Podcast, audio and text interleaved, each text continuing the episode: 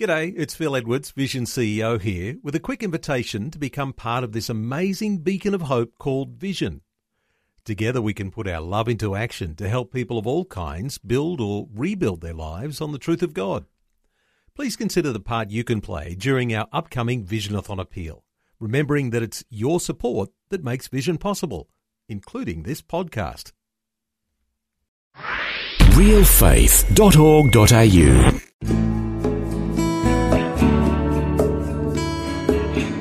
I started to see that, I was different, but I knew that there were other people out there that were different too. And I knew that I wasn't the only one. So I saw no one was being a voice for those people. No one was out there. No one was talking to kids like me saying, hey, this is who you are and that's okay.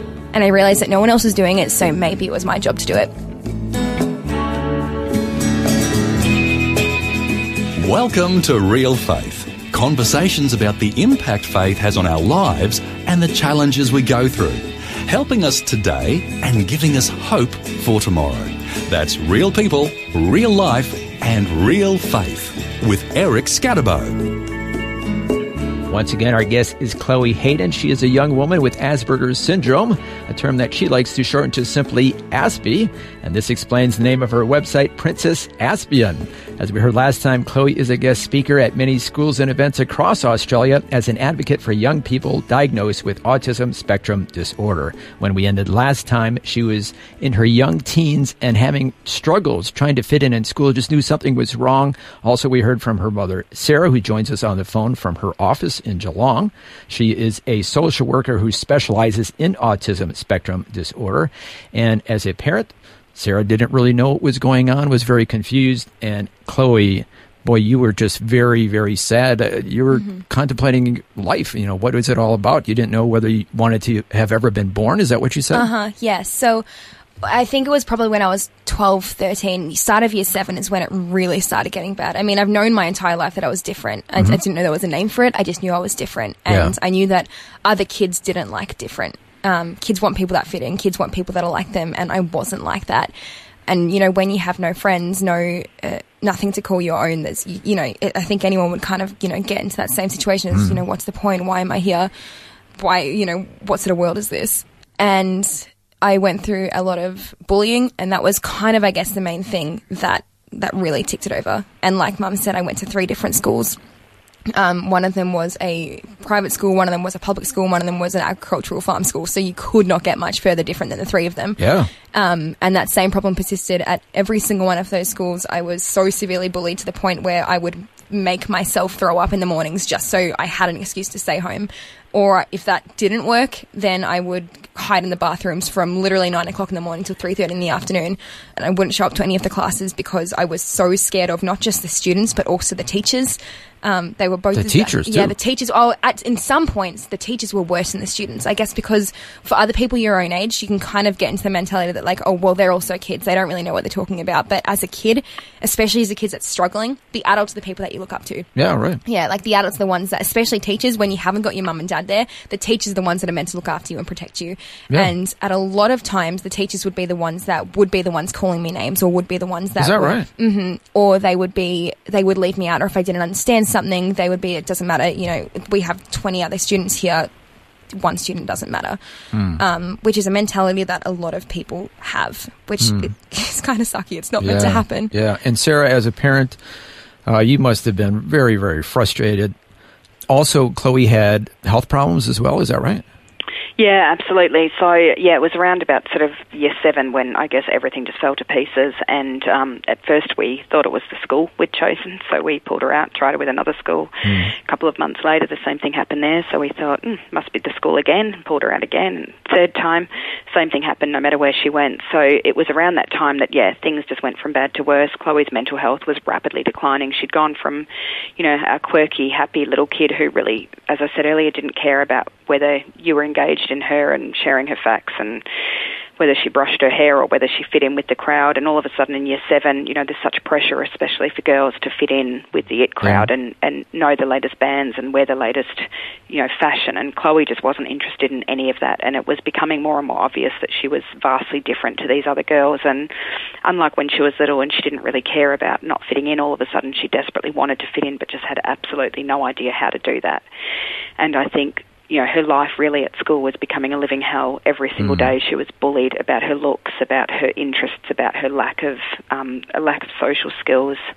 And it just didn't seem to matter where we put her into school. Things just got worse and worse. She started starving herself, so she was on the path to anorexia. She was, you know, permanently depressed. Her mental health was really bad. She wasn't getting enjoyment from the things that she used to get enjoyment from, and she was starting to identify, you know, constantly that she was different, that she was, you know, she referred to herself as an alien and a weirdo, and started regurgitating some of the things that the kids at school were saying to her. And this was becoming, you know, constant. It was a real concern for myself and my husband that, you know, here was this beautiful girl of ours that we could see all these amazing qualities and, you know, we knew that she was a child of God and that she was created in His image and that she was exactly how she was meant to be, but she couldn't see that. And obviously none of the people around her were able to see it either.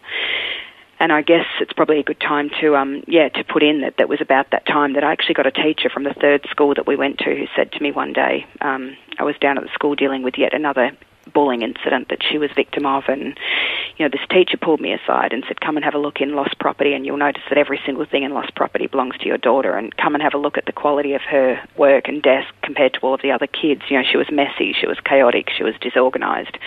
She would come home without her school shoes. Do not ask me how that happens, that you can get a child come home without their school shoes. But even things like her school shoes would be in lost property. And I sort of looked at this man, you know, a little bit confused, and I said, you know, I understand that she's having problems. And he said, no, do you not think that there might be something more going on? And I said, you know, I was quite offended and sort of thought that he was insinuating that I wasn't a good parent, which I thought that I was an exceptional parent. And so I was a little bit confused. And I said, I don't understand what you mean. And he actually said to me, you know, I think there's something more going on. I think my suggestion, if it was my child, would be to take her to a educational or developmental psychologist and get her assessed. And I said to him, get her assessed for what? And he just said, oh, just, you know, I think just go along and find out what they think. And of course I found out later that he had picked up that she had Asperger's or autism immediately. Oh, okay. He told me later that he had a girl in a class the year before who was identical to Chloe, and he'd picked it up immediately and was gobsmacked to have a look at her file and see that she had no diagnosis. And so I have since found out that teachers aren't supposed to, you know, tell parents this kind of stuff, but he obviously felt that it was important, and I'm very thankful that he did, because while it shocked and upset me, I sort of went home to my husband that night and I said, this teacher said that we should get her to a psychologist, which I was quite willing to do, because at that stage she was starting to not eat and she was, you know, obviously very miserable. So I was thinking, well, obviously something's going on. We need to get her, you know, to see a mental health professional just to even deal with that. So, you know, that's where our journey to getting an autism diagnosis started. Okay, Chloe, what happened? You went in, you talked to somebody, had some tests? Mm-hmm. So the test itself, I don't remember exactly what the test was, but I just know that it went for a long time and there was a lot of different like IQ tests and like memory tests and puzzles, and like she would ask me questions or make me like act out scenarios and stuff. And at this stage, like I didn't go in going, oh, I'm going in for an autism diagnosis, because I'd never heard that word before. Yeah. I just went in, did the things that the lady said, and we walked back out, and Mum was carrying this really thick book and it had the word Asperger's across the front of it.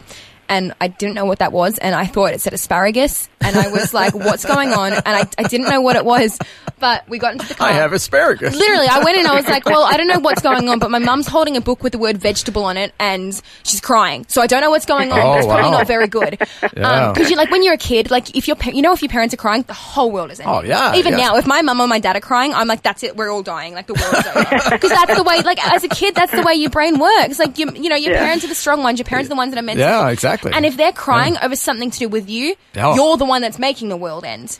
So you thought it was your fault? I thought it was my fault. I didn't know what was going on. We just sat in the car, and Mum sat in the car park for a really long time. And she didn't speak to me, and I didn't speak to her. I just sat there going, oh, that's it. We're all going to die. She was just holding this big book, and she was crying, like silent crying. And I was like, well, that's even worse than, like, you know, big loud crying. Can we swing over to Sarah? What was going on for you at that moment? So, yeah. Chloe, her, unfortunately and regretfully, Eric, her recollection is quite correct. I think, you know, we'd had such a hellish few months really, and we had on the advice of the school gone to a particular very well-known, you know, exceptional psychologist who specialises in developmental disorders and autism and things like that. And our initial appointment was quite a long one because she was aware that we were going through some pretty major things and that, you know, our little girl was in a very bad way. And so, you know, the initial appointment, it's for anyone who has had an autism diagnosis knows that it's a long, lengthy, you know, usually months of testing. So that was just our first initial appointment, which was mainly really about getting the full developmental history and you know, as I say now, ticking off all those boxes and the, you know, looking back over the history and then and just doing some brief testing with Chloe. And I mean, she looked at me at the end and she said to me, I already know what the diagnosis is, but obviously we need to do a formal assessment. And I said, oh, okay, what, you know, what's her diagnosis? And she turned around and back then she said, you know, Asperger's. And I said, asparagus? Like what is this? And she explained to me, you know, briefly what it was, and I just sort of, I was dumbfounded. I said, I've never even heard of it. I think that was the first time I'd actually ever heard that word. And she said, look, I'll give you this book. It's, you know, it was like the Bible of Asperger's kind of book. It was like the A to Z of everything. And she said, you know, take this home. I'll see you next week and we'll start the formal assessment. But I can already tell you now that I know that that's what, you know, what it's going to be. I have no doubt at all. And, so, you know, of course, I'm, you know, a mum who's just been told that my child has got, you know, this thing that I've never heard of. So I wasn't sure. Was it something to be fearful of? What was life going to look like for her? If I, you know, have I just received a diagnosis that means that my child is never going to become the child that I thought that she was going to be? And of course, all of these things are going on, you know, in my mind. And I'm sitting there with a child beside me who was already in a really bad mental state, and me sitting there, you know, having a total panic attack because my kid's just been potentially diagnosed with something that I've never heard of.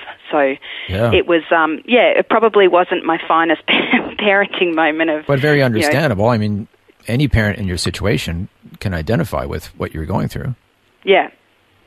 I think it was the fear of the unknown at that stage. Yeah. I, you know, and thankfully I've been able to turn that around and use it now for me, you know, professionally to look back and go, if I could tell myself and Chloe something in that moment, it would be that nothing had actually changed. We, you know, she was still the same Chloe, and we were just getting a name for what she'd always been. And, you know, that night we drove home. We were an hour from home because we had to drive to Warrnambool, which was an hour away from our home, to start the assessment process. And I think we drove home sort of in silence with Chloe miserable and me miserable and wondering, you know, what on earth. But I went to bed that night and I can remember I laid awake for hours and hours and I literally read cover to cover of this book. And I remember just thinking, oh my gosh, how did I not know about this? And of course then I'm Googling everything in it, and I'm just thinking, wow, like I knew 100% that day that is exactly what she had. Our guest today is once again Chloe Hayden, who has Asperger's syndrome and is an advocate for young people diagnosed with autism spectrum disorder, or ASD. Also joining us via the telephone from her office in Geelong is Chloe's mother, Sarah, who is a social worker specializing in autism. We're going to hear more of Chloe's story and find out how she's now helping others with ASD when we return right here on Real Faith. Looking for resources to grow your faith? Check out Vision Christian Store with books, movies, audio CDs, DVD resources and more. Plus, free delivery on orders over $50. See visionstore.org.au. You're listening to Real Faith, conversations with real people about how God works in their lives. If you want to know more about integrating faith into your life, our website is realfaith.org.au. Just go to the website and you'll find helpful articles about the impact faith can have on your life. Once again, that's realfaith.org.au. Welcome back. I'm Eric Scadabo, and our guest today is once again Chloe Hayden, who's been diagnosed with Asperger's syndrome. Also joining us via the telephone from her office in Geelong is Chloe's mother, Sarah, who is a social worker specializing in autism. Before the break, we heard how Chloe was finally diagnosed with Asperger's syndrome. Now we're going to find out the impact that had on her life.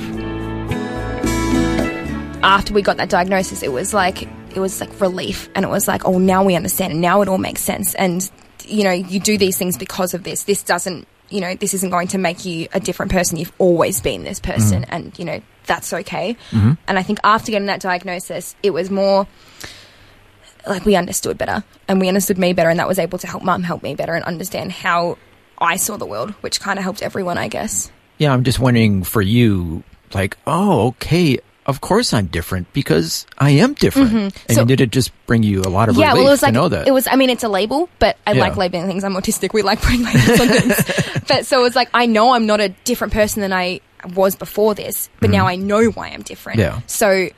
and it's understandable. And it's and it's like, well, now that I know I'm different, it's not so scary because I know that my difference is not so different that it actually has a name to it. So I know that there's more people out there who feel like they came from an alien planet too, which kind of makes you feel like you're not different because there's a whole group of other people that understand you. I love your alien analogy. Not that you're into analogies and metaphors, but... I know, right? I hate metaphors, but I use them all the time. Yeah. So, Sarah, what happened next for you? So I guess, Eric, in a nutshell, we had our subsequent appointments, and yes, Chloe did get diagnosed very quickly with autism, with Asperger's. Her mental health was still, you know, really bad. She was still struggling with eating. She was depressed. She was anxious. She was unwilling to leave the home.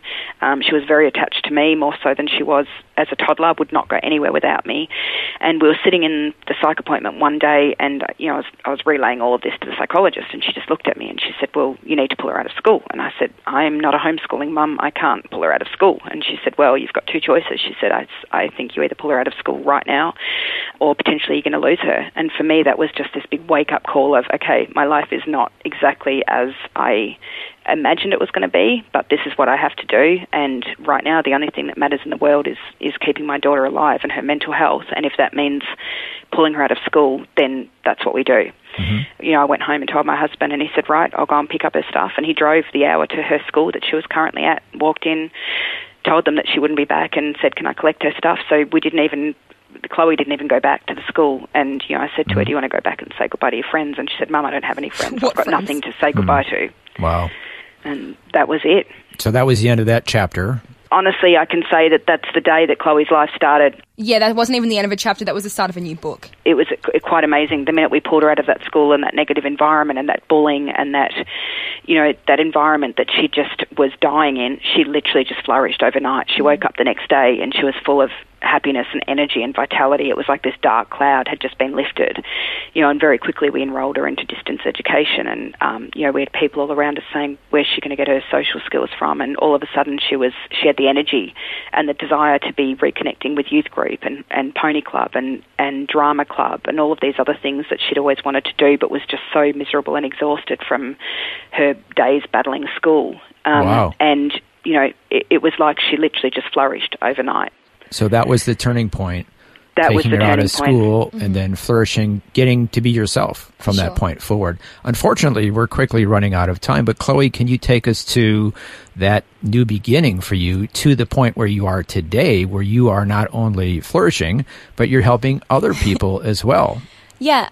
So after I got put out of school, I guess when you're in an environment that's so negative for so long, you start to forget who you actually are. And when I got pulled out of school and when I started to see what I could become, I started to find out who I actually was again. Because for a long time, I didn't have my own person. I was trying to be other people because the person I was, I didn't want to be. So I started doing acting classes and singing classes and surfing and horse riding. Oh, wow. And I started, enjoying life? I was enjoying life for the first time, like ever, probably. And for a long time, I was happy with just where I was, and then I still had these moments of, like, I'm different and, like, what's the point and stuff, and, like, it was a lot less, but it was still there. When I was 18... So it wasn't like you just snapped your fingers and everything was fine. Oh, no. That's the thing. It's like life isn't a linear line. Like there's going to be ups and downs, and that's what makes life so beautiful, and I've always said that. And, like, I still have really low days and I still have really high days, and there's days that are in between that's, you know, some moments are bad, some moments are good. That's what life is. But when I was 18, I had just finished school and I was like, all right, now what? Because I was like, well, you know, everything's changing. I'm not in school anymore. I have to do something. And I started to see that, you know, I was different, but I knew that there were other people out there that were different too. And I knew that I wasn't the only one. So I saw no one was being a voice for those people. No one was out there. No one was talking to kids like me saying, hey, this is who you are and that's okay. Yeah. And I realized that no one else was doing it. So maybe it was my job to do it. And I wrote... Wow, that's quite a difference from not like, even knowing why am I here totally. to I'm going to be someone who's going to really help other people. Well, the thing is, I didn't have anyone growing up. Like, I mean, I obviously have my parents and stuff, but like they're like mentally programmed to love you. So like, you know. They had no choice. They got a lot. Exactly. But like there was no one out there who was like, hey, this is who you are. This is what your diagnosis means. I'm in your corner. And that's okay. Yeah, exactly. And I was like, well, I don't want other kids to be going through what I went through because I was so blessed to have a family that loved me. So I had that support group. Yeah. A lot of people don't have that. And a lot of people could have severely hurt themselves or ended everything just because they didn't have someone who understand. And that's like a big thing. And I'm like, well, I have the opportunity to make a difference, so I'm going to. And it started off with me writing a blog post. And the first blog post I ever wrote was when Robin Williams died because he was my favorite person in the world. I related to him so much. And I just posted it on my personal Facebook page, and one of my psychologist friends saw it and was like, do you mind if I post this on my website? And I was like, oh yeah, if you want, whatever. And that went viral, and she's like, can you make more but talking about your own life? And I was like, oh, if you want. So I wrote a few for her, and then people started to really like them. They liked seeing the inside personal details of someone's life that's not, you know, glorified, and it's not like, here's all the pretty, you know, nice moments. Mm-hmm. Here's what life is like. So the good, like, the bad, the ugly. Yeah, and here's what autism is like, and here's how someone who sees the world differently is like. So I did that, and then I started doing it on my own post, and that's when I created this persona of Princess Aspian and writing my own blog posts and stuff, and I started getting a following, and a mum messaged me saying, hey, I really like the first blog post you made. I made a blog post called This Is Me, and it was basically about Asperger's and about myself and about my journey growing up, and she's like, my son needs to see this, but he doesn't read. Could you put this in a video form? And I was like, yeah, I can do that. So I filmed it. I just filmed myself saying the scripts that I had written. And I put it on a private link for her, and I sent it through to her, and she said, could you put this public so I can share it to my friends? And I was like, oh, yeah, okay. And then soon enough, this video had 20,000 views too, and I was like, oh, that's okay. Maybe I'm onto something here. Yeah. So I did that one, and then I just made more, and I realized that the more that I let myself out, the more people started to show themselves as well. And I was like, hey, I'm not that different. There's a lot of us out there that are like this. And then, yeah, one thing led to another. And like now this is what I do every day of my life, and showing people that, you know, different doesn't mean less. And yes, I'm different. And yes, the world is a scary place sometimes. And yes, there's a lot of things I don't understand. And yes, some mornings I still wake up going, I feel like an alien and I don't know what I'm doing here. But that's okay, because we're all in this together and we're all on this journey. And at the end of the day, every single one of us are different. Yeah, and that is your phrase, your catchphrase. Different, not less. Different, not less. Yeah, and I use that on an autism basis, but I also use it as an overall basis. On the grand scheme of things, we are all different. Like, some people struggle with reading and writing, or struggle with math, or some people don't have mums or dads, or some people hate their jobs, or some people have another disability, some people are autistic. We're all different, and that's what makes the world so beautiful. If we're all the same, the world would be boring and bland and colourless, and anyone who's seen me can probably tell I really don't like the idea of a colourless world. It just doesn't sound right. Like well, you're sitting in front of me here. You have flowers, red and yellow flowers in your hair, a multicolored skirt, sparkles a lot. Things that were jingling and jangling that were making noises that we had you not wear because that might interrupt the interview. So you like color, and you like the thing is colorful. I used to say, like, you know, the world can't thrive without different, but really the world can't work without different. If we were all the same, if we all had the same jobs and the same interests and the same hobbies, it wouldn't work. We need different for the world to work, and we need different for the world for us to have a future. And Chloe, tell us about your faith life going through all this.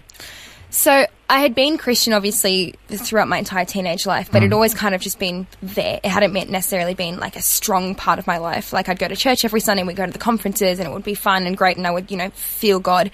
But when I was finishing year 12, I was starting to really question myself and my faith and what was going on, because everything was changing. And then Dad suggested going to Bible college, and I was like, I've never thought about doing that before. I just said I didn't want to go back to school. I was like, I finished 12, that's it, never go into a classroom again. But Dad suggested, he's like, just think about it. And I was going to sleep one night, and I just heard the most prominent voice saying, give me the first year of your life and I'll bless the rest of yours. And I was like, well, okay. And this was a big thing for me, because I hadn't been inside of a school building for like 4 or 5 years, a long time. And I was terrified of people my own age, and like uni is a whole kettle of fish, just different kettle of fish to school. And I did it, and I went, and like it's been so true ever since. So yeah, like God said, give me the first year of your life and I'll bless the rest of yours. And it came true. So, yeah. So it was a good experience for you? Some of it. I mean, it was school. I liked the lessons, and I liked the teaching, and like I learnt how to like do sermons and like talk on stage, and I got to like be part of the praise and worship ministry and everything, and it was like that was all brilliant. But at the end of the day, it was still school, and school is still hard. But the experience itself was brilliant, and I do not regret it for a second. Like everything has been so true that, you know, he said so. And he has blessed her abundantly over and over since then, so it's absolutely come to pass. Absolutely, yeah. So the experience going to Bible school helped you grow it spiritually? Absolutely, yeah. Like I said beforehand, I was just kind of like, Dad would call it like a fair weather Christian. Like I believed in God, but like it was kind of like, oh, like he's just like, he's taken a back seat. Going to Bible college and kind of being almost like forced to put him at the forefront all the time. Yep. Once I was forced to do it, it was easier to do. That sounds like a bad way of saying it, but like once it was like there, and once it was prominent, and once I was thinking about it and listening about it and learning about it and reading the Bible every single day, I was like, oh, this, it all kind of makes a lot more sense now. And I, you know, I should really start trusting this guy more, because he seems like he knows what he's doing a lot more than I do. The big guy, you're talking about. The big guy. You're talking about God, right? No, not the teachers, the big guy. And I was like, well, he kind of, you know, he seems like he knows what he's doing. So I was like, well, I'm going to put my trust in him more. And like once I did put my trust in him, like the journey since then has been something that I never believed I would have had the opportunity to have any of this. So yeah, put your faith in God, because he knows what he's doing. Unfortunately, we're just about out of time, but Sarah, we'll have you give the last word.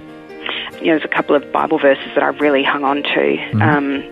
Psalm 139, I think I mentioned earlier, for you created my innermost being, you knit me together in my mother's womb. I knew that, you know, Chloe, just like myself, just like you, just like everybody, no matter what the diagnosis is, that none of us are an accident. We are all created in his image, and we are exactly the people that we're meant to be. And, you know, I think a quote that I'd love to finish on is one of my favourites from Einstein, and he says that everybody is a genius, but if you judge a fish by its ability to climb a tree, it will live its whole life believing that it's stupid. And, you know, I just love that, because I think, you know, we all have our own strengths, as Chloe said. We all have our own strengths. We all have our own weaknesses, and we shouldn't be comparing our own to the person next to us. If we can focus on what we're good at, then, you know, we'll thrive exactly how we were meant to. Chloe and Sarah, thank you so much for sharing your story with us today. Thank you so much. Thank you for having us.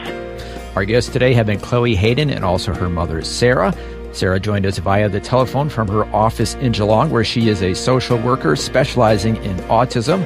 Chloe, as we mentioned at the beginning of today's program, is a guest speaker at many schools and events across Australia as an advocate for young people diagnosed with autism spectrum disorder. To find out more, you can go to her website, which is named after her kind of character that she plays, her persona called Princess Aspian.